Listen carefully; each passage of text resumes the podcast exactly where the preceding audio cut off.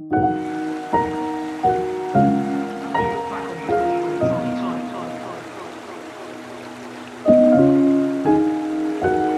will you look back on your time you've had some situations to deal with? If the phone doesn't ring, it's me. Jimmy Buffett.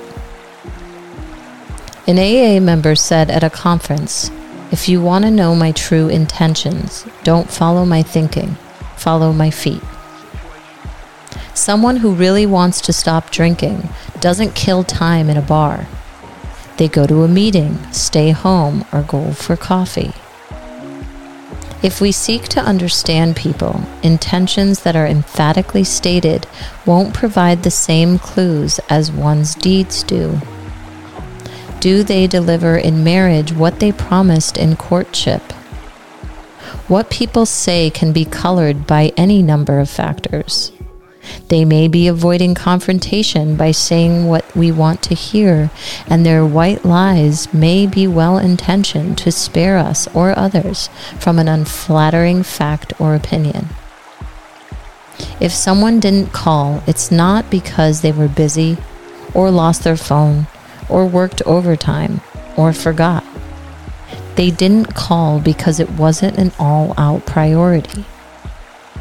Think of a time when we meant to call or promised we would call, but didn't. Why not? We wanted to avoid a confrontation.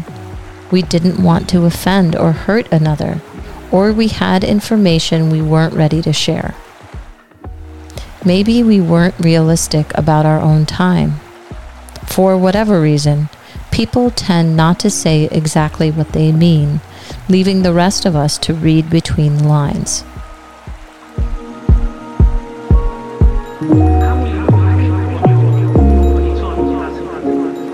Thanks for starting your day with hammock reading, and we look forward to seeing you again tomorrow. Obviously, there's still stuff on the line.